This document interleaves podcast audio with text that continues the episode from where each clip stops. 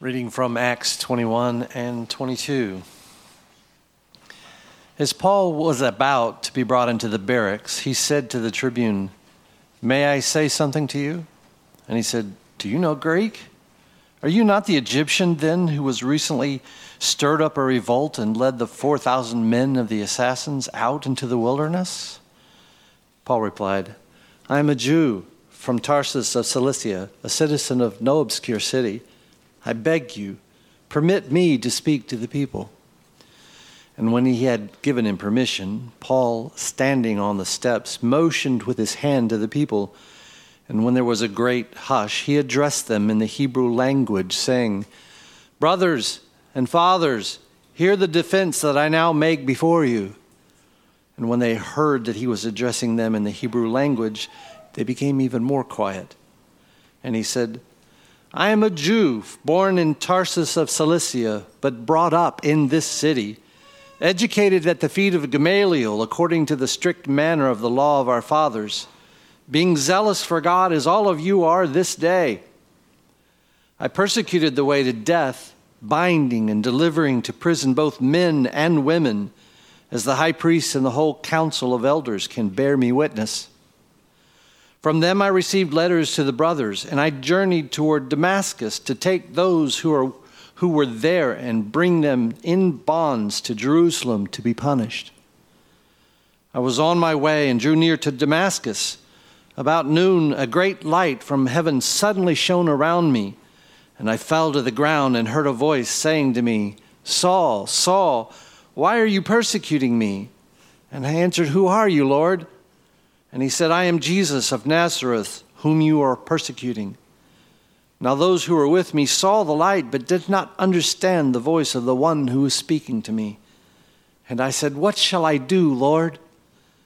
And he said to me, Rise and go into Damascus, and there you will be told all that is appointed for you to do. And since I could not see because of the brightness of that light, I was led by the hand by those who were with me and came into Damascus. And one Ananias, a devout man according to the law, well spoken of by all the Jews who lived there, came to me and standing by me said to me, Brother Saul, receive your sight. And at that very hour I received my sight and saw him. And he said, the God of our fathers appointed you to know the, his will and to see the righteous one and to hear a voice from his mouth. For you will be a witness for him to every one of, of what you have seen and heard. And now, why do you wait? Rise up and be baptized and wash away your sins, calling on his name. When I returned to Jerusalem and was praying in the temple, I fell into a trance and saw him saying to me, Make haste and get out of Jerusalem quickly, because they will not accept your testimony about me. And I said, Lord, they themselves know that in one synagogue after another I imprisoned and beat those who believed in you. And when the blood of Stephen, your witness, was being shed, I myself was standing by and approving and watching over the garments of those who killed him. And he said to me, Go, for I will send you far away to the Gentiles. Upon this word, up to this word, they listened to him. Then they raised their voices and said, Away with such a fellow from the earth, for he should not be allowed to live. And as they were shouting and throwing off their cloaks and flinging dust into the air, their tribune ordered him to be brought into the barracks, saying that he should be examined by flogging to find out why they were shouting against him like this. But when they had stretched out for the whips, Paul said to the centurion who was standing by, Is it lawful for you to flog a man who is a Roman citizen and uncondemned? When the centurion heard this, he went to the tribune and said to him, Why, What are you about to do? For this man is a Roman citizen. So the tribune came and said to him, Tell me, are you a Roman citizen? And he said, Yes. The tribune answered, I bought this citizenship for a large sum. Paul said, But I am a citizen by birth. so those who were about to examine him withdrew from him immediately. And the tribune also was afraid, and he re- for he realized that Paul was a Roman citizen and that he had bound him. The word of the Lord.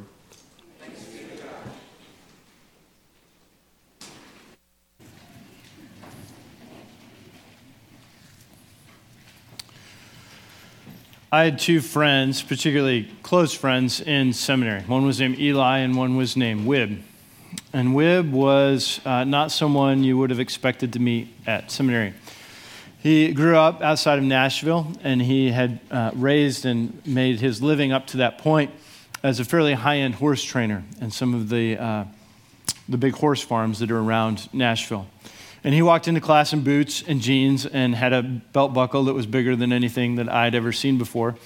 And he asked questions that you wouldn't expect necessarily of a seminarian, constantly pushing, well, why do you believe that? And where, where does that presupposition come from? And he was a sharp guy. He had done philosophy as an undergrad. And as you got to know Wib's story, uh, Wib would tell you that uh, he spent all of high school and all of college dating as many women as he possibly could and uh, he was also a caustic atheist. He took great pleasure and joy in meeting someone who was of the faith and then telling them how ridiculous it was to believe in Jesus. Well, you might ask, well, how does this person then come to seminary?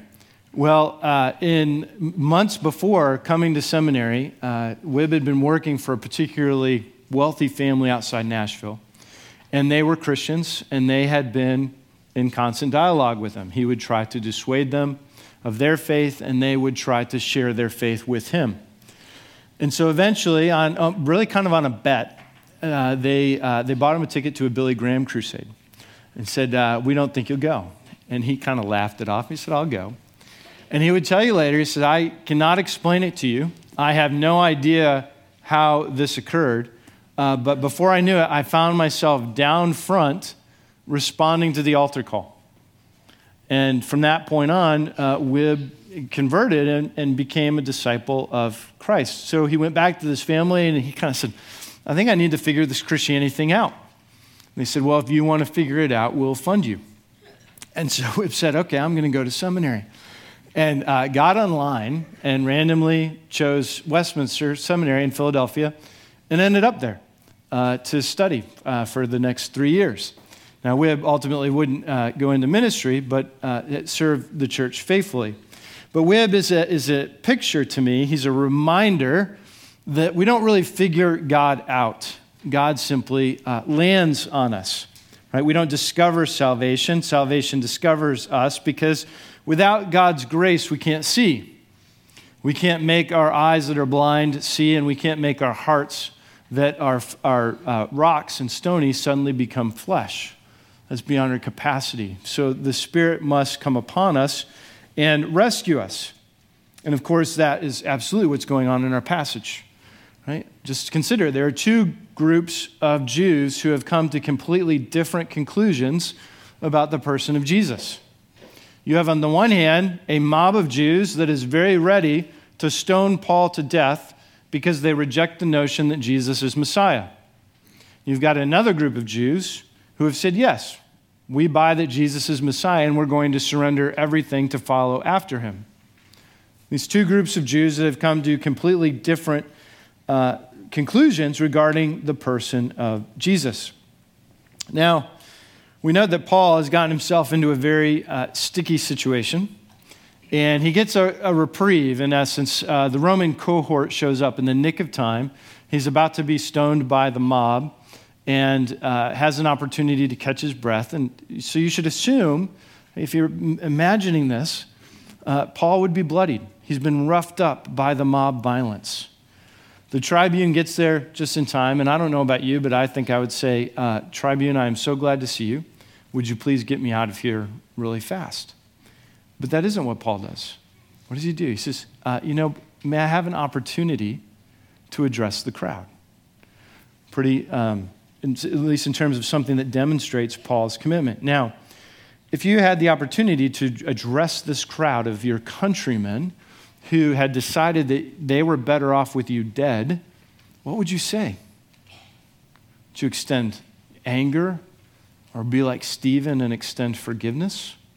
I forgive you for what you're about to do? Or would you remind them that, that God is going to judge all of them and that you will be vindicated in the end? Oddly, when you consider Paul's words, he spends uh, most of his time in his address demonstrating his Jewishness. Now, why would Paul demonstrate his Jewishness in this context? Paul's gotten in trouble with basically all the Jews in Jerusalem. He really finds himself in a pretty uncomfortable spot. We saw that when he arrives at Jerusalem, James pulls him aside and says, Listen, all the Jewish Christians have heard that you're telling all of the Jewish converts to forsake the Mosaic law. Of course, Paul says, No, that's not what I'm saying. But the Jewish Christians are mad at him. And then in uh, chapter 21, verse 27, you see a reference to the Jews from Asia are the ones in the temple. Now, they're not converts to Jesus, but they're mad at Paul because they, they basically don't like anything that Paul stands for. And so they're the ones that actually get the mob going. They say, Brothers, help us. Let's attack this man. He's undermining our religion. And so, poor, poor Paul basically every, every Jew, whether a Jewish Christian or a, a, traditional Jew, is mad at Paul in this situation. And this is what Paul takes up as he stresses his uh, Judaism to the crowd. Notice with me what he says. He emphasizes his, uh, his faithfulness. He speaks to them actually in Aramaic, not in Hebrew. It is the language of the Hebrews, not the Hebrew language. No one spoke Hebrew at this time. In verse 3, he claims his birthright as a Jew and informs the crowd that he was schooled at the feet of Gamaliel, one of Israel's most prominent uh, professors. In verse 4, or right before that, Paul says he's zealous for God just as they are, and it's been demonstrated in his persecution of the way. Now, the way is the first title of Christianity. Right? Christians are first known as followers of the way. In verse 4, Paul makes it clear that he's persecuted this way uh, unto death. In verse 5, he states that the high priest himself, along with the whole council of elders, will vouch for his Judaism if this list isn't enough. And in verse 19, he reminds them again that he's beaten and imprisoned those who followed the way. And in verse 20, he says that he stood by approvingly as Stephen became the first martyr of the church. In other words, as the Jews are attacking Paul's Judaism and saying you're undermining our religion, Paul is saying, wait a minute. In terms of Jewish credentials, I've got more than anybody gathered here. I am a very serious Jew. But, right, he's not the same as those who are gathered and angry at him, right? There's some difference between them. So even as Paul stresses his Judaism, what has made him different? Why has this tension arisen between the two groups? Well, Paul tells them, he gives them an account of what changed for him. That Jesus met him on the road to Damascus and broke into his world and set him in a new direction. When Jesus appears to him, as Paul recounts the situation, of course, at that point he's called Saul. The voice from heaven says, Saul, Saul, why are you persecuting me? And when Saul asked who was speaking to him, the voice says, I am Jesus of Nazareth, whom you are persecuting. And Paul goes on to explain that he sent to the prophet Ananias, who not only restores to him his sight, but if you look at verses 14 and 15, declares that Paul is peculiarly called as a prophet. He says, The God of our fathers appointed you to know his will, to see the righteous one, and to hear a voice from his mouth, for you will be a witness for him to everyone of what you have seen and heard. In other words, Paul is trying to communicate to his brethren essentially this You think I'm undermining Judaism. That's not so. I've been Jewish to the core, but I see Judaism reaching its proper conclusion in the arrival of Jesus as Messiah. Now, you do not, right? but perhaps if this is actually the extension of God's grace, and God is the one who reveals himself. We don't discover him. And if he's revealed himself in the person of Jesus, then perhaps you should slow down and listen more carefully and consider what I am trying to say to you. Paul doesn't claim that he's figured out Jesus as Messiah, but claims that Jesus has revealed himself to him. Without God's grace, Paul could not see. And without God's grace, the Jews gathered there cannot see. And without God's grace, we cannot see. The problem is, is that you and I don't like grace.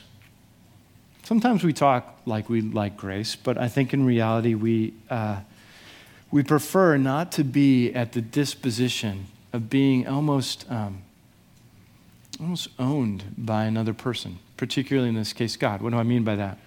Jonathan Edwards put it this way You contribute nothing to your salvation except the sin that made it necessary. You contribute nothing to your salvation except the sin that required Jesus to hang on the cross.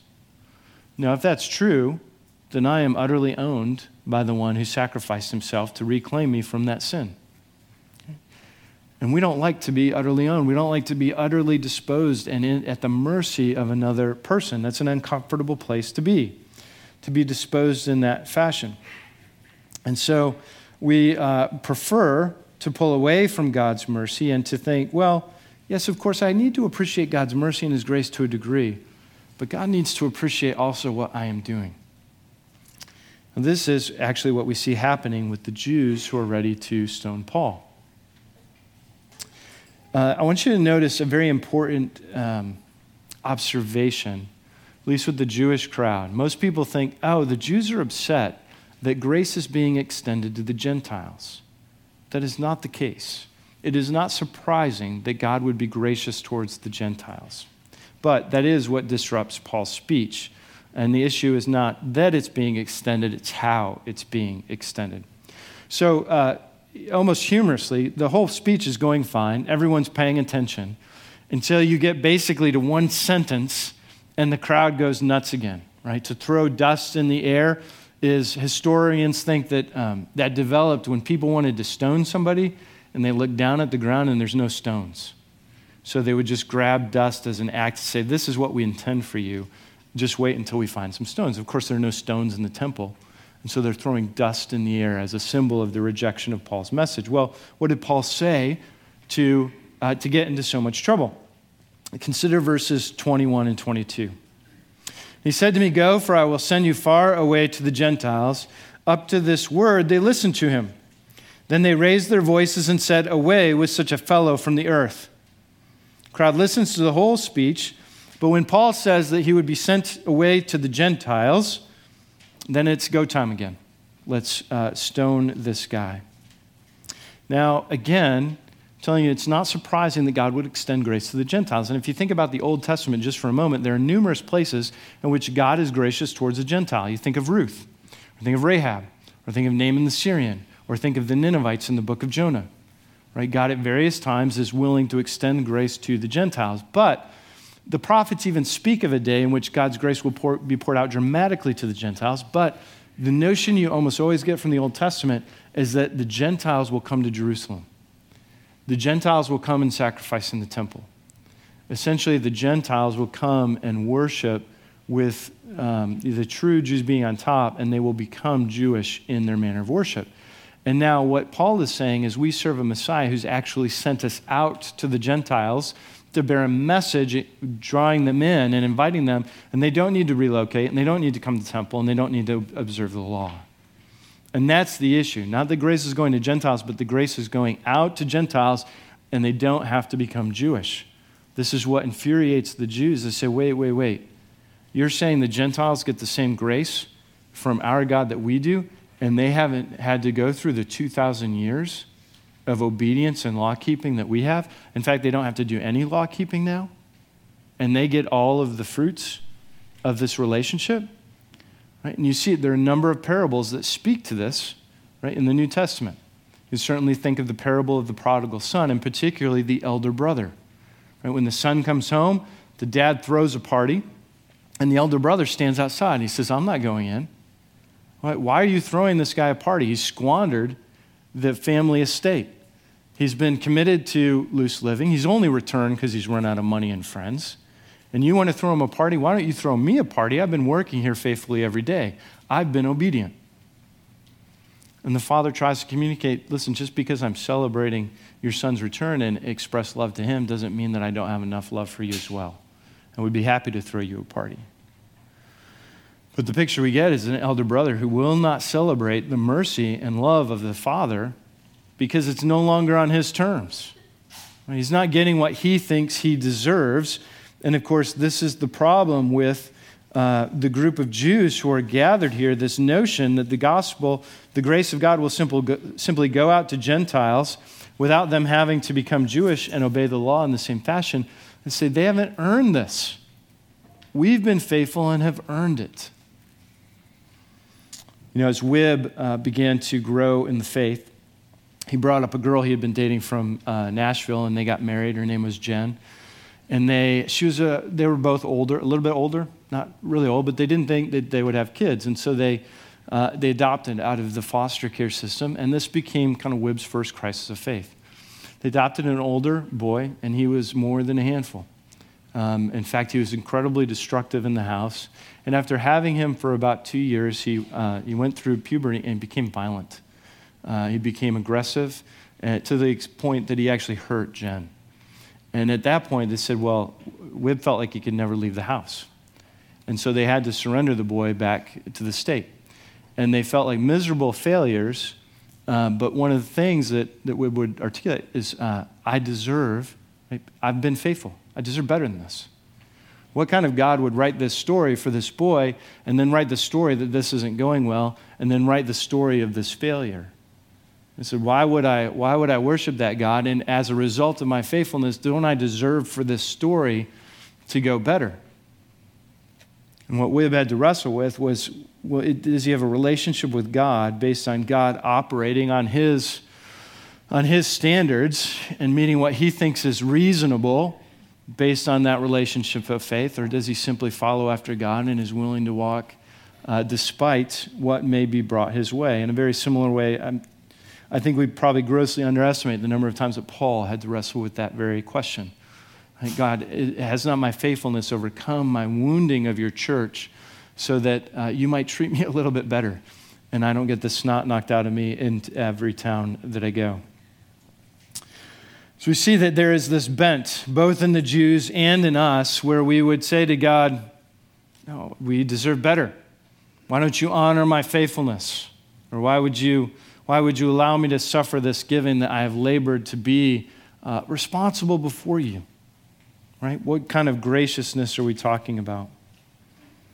We could even think of it in a fashion um, uh, where we uh, see someone who's blessed, right? Not only in terms of what we're suffering, but do you ever have this feeling inside where you see someone that's blessed and think that just isn't really fair? The notion here is kind of if you imagine that you um, you know someone in the church named Joe. And Joe is a God fearing man. He seeks to raise his family in the fear and admonition of the Lord. He takes his faithfulness and his role in church seriously. And Joe has always wanted a Camaro, but he's never bought one. Why? Because he thinks that would be indulgent. So Joe's neighbor, Eddie, is not doing so good. He's suffering in life. Um, his story isn't great. His job isn't great. And he's down on his luck. And so Joe shows love to Eddie, shares the gospel with Eddie. Eddie decides to follow Jesus, and Eddie's life dramatically turns around. He gets a new job, and uh, he gets a new girlfriend, and he wins a Camaro at North Park Mall in a lottery. Now, how does Joe feel? Right? Joe says, I'm so happy for you, Eddie. And he smiles, right? He shakes his hand. And inside, he hates Eddie. He would like to devour Eddie because Joe is thinking, God, how could you do this? I have been faithful. I entered the same lottery. Why didn't I win the Camaro? Don't I deserve it? Right? And in that sense, whether we're, we're suffering things and we, um, we cry out in frustration, or we see others blessed and are angry that we don't feel like we've gotten what we deserve, all of these reactions are reminders to us that we have a tendency to push away God's grace and say, I don't want complete mercy. Right? I want to I want to believe that I deserve certain things from God, and as a result, I expect Him to treat me in a certain fashion. We need to be reminded of Edward's words that the only thing we have contributed to our salvation is the sin that necessitated it. And as a result of that, all of salvation is mercy. And any mercy is to be celebrated. Right? It's not deserved, it's not won, it's not warranted. It is simply the grace of God. What hope is there then except for God's grace? But if our disposition is to reject that grace and to rely on our own performance, where is there hope indeed? Well, the only hope we have is that God loves us despite our foolishness, despite our desire to, uh, to put before Him things that we believe might be rewarded, as the Jews are doing in our story. And isn't that what we see with the story of Saul? Right? Saul has persecuted the way to death. He has stood approvingly as Stephen gave up his life for his faith. He's imprisoned Christians, torn apart families, right? and done everything he could to try to squash this movement early on. And isn't it interesting that when, um, I always love it when Jesus speaks to Paul, Saul, who will become Paul, he says, Why are you persecuting who? All the Christians? He says, Why are you persecuting me? In other words, the blows that are leveled against the body of Christ are leveled against Christ himself. And as he suffers those blows, even though he has been at, um, uh, suffering the blows from Paul, he reaches out to Paul in love and says, Despite what I have suffered, right, I will uh, love you and put you on a new road. I will make you new. And it's a reminder to us that no story can't be made new. Right? There's no story that can't be redeemed in that fashion. Well, if we are saying that we cannot see God unless He enables us to see, and if one's heart cannot be made flesh unless Jesus makes it so, then what do we do with the Jews in our story? Might we be tempted to grant them a pass? Right? This is a pretty, right? We're getting up into theology 300s now. Right? And if the gears aren't kind of creaking in your head, they should be. You're not, you're not hearing what I'm saying. Right? So I'm saying, we're saying that you can't repent unless God's Spirit comes upon you. And that's the only reason that Saul becomes Paul is that Jesus dropped on his head on the Damascus road. That same spirit is not dropping on the heads of the Jews who are gathered in the temple who are ready to stone Paul, and they believe they're going to stone him out of faithfulness. So if the spirit hasn't dropped on their heads, then can they be held accountable for not repenting at the extension of God's grace through the preaching of Paul? Tough question. It's a question which I think we have to enter into a bit of mystery and confess at one and the same time that yes, they can't repent without God's Spirit, uh, but yes, they are held responsible. And how do we all work this out logically? I don't think that we can entirely. Um, but I do think that we do have a sense in which, and I almost, I think this sense is important because I think it's a warning to us that grace in some ways is resistible. Right? Now, you might get your feathers ruffled a little bit because you're thinking I and tulip is irresistible grace. Right? And that doesn't mean that all grace is uh, not resistible. And we have lots of examples in the New Testament of grace being resisted. Certainly in the parable of the prodigal son, the impression we receive is that the elder brother does not repent and go in and join the celebration. Or we might think not of a parable, but of the rich young ruler, who, even though he has the gracious invitation of the walking, living, breathing Savior himself to enter into abundant life, he says no and walks away in sadness. Why? Because he can't part with his money. He would prefer to hang on to his riches rather than to walk with Jesus. Or we might think of the parable of the sower, in which the word goes forth but lands in different types of soils and takes different, uh, different levels of roots, and some die out and some thrive. Or we could think of Hebrews 6 and 10, which unquestionably describes communities that have received and celebrated God's grace to some extent, only in the way, in the end, to walk away and to be judged for turning their back on the risen Christ. We could say, you know, perhaps that saving grace is. Uh, is irresistible, or perhaps that God's call is irresistible. But I don't know that it's entirely helpful to say in an unnuanced fashion that God's grace is irresistible. There are plenty. Uh, the New Testament is replete with examples of that grace being resisted. One of them being right here with the Jews who have been exposed to Paul's declaration that Jesus is Messiah, and yet they turn in the other direction. The point here is that you have a choice.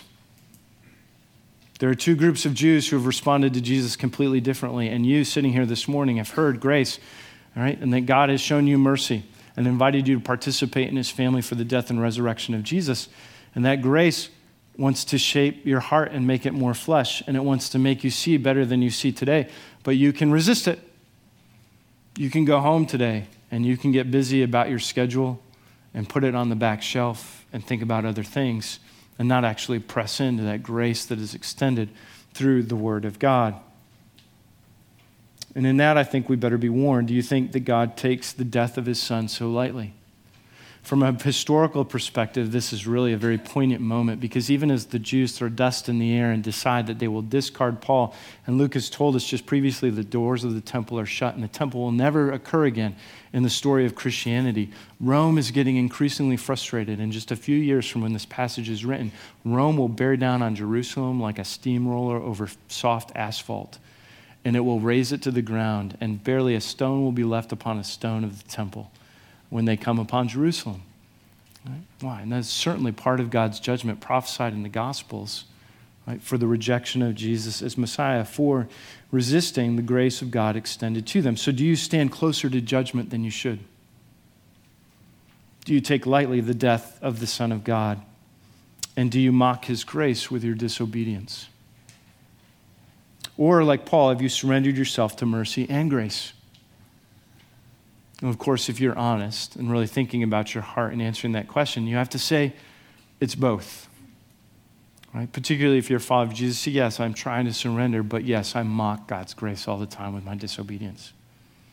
One and the same is true of me all the time, and that is why we celebrate the God of mercy and compassion, the God who would overlook, or not even over, overlooks the wrong word, knows full well what Saul has done against the church and says, Saul, I will make you Paul. I will make you new. And there is no story that cannot be redeemed.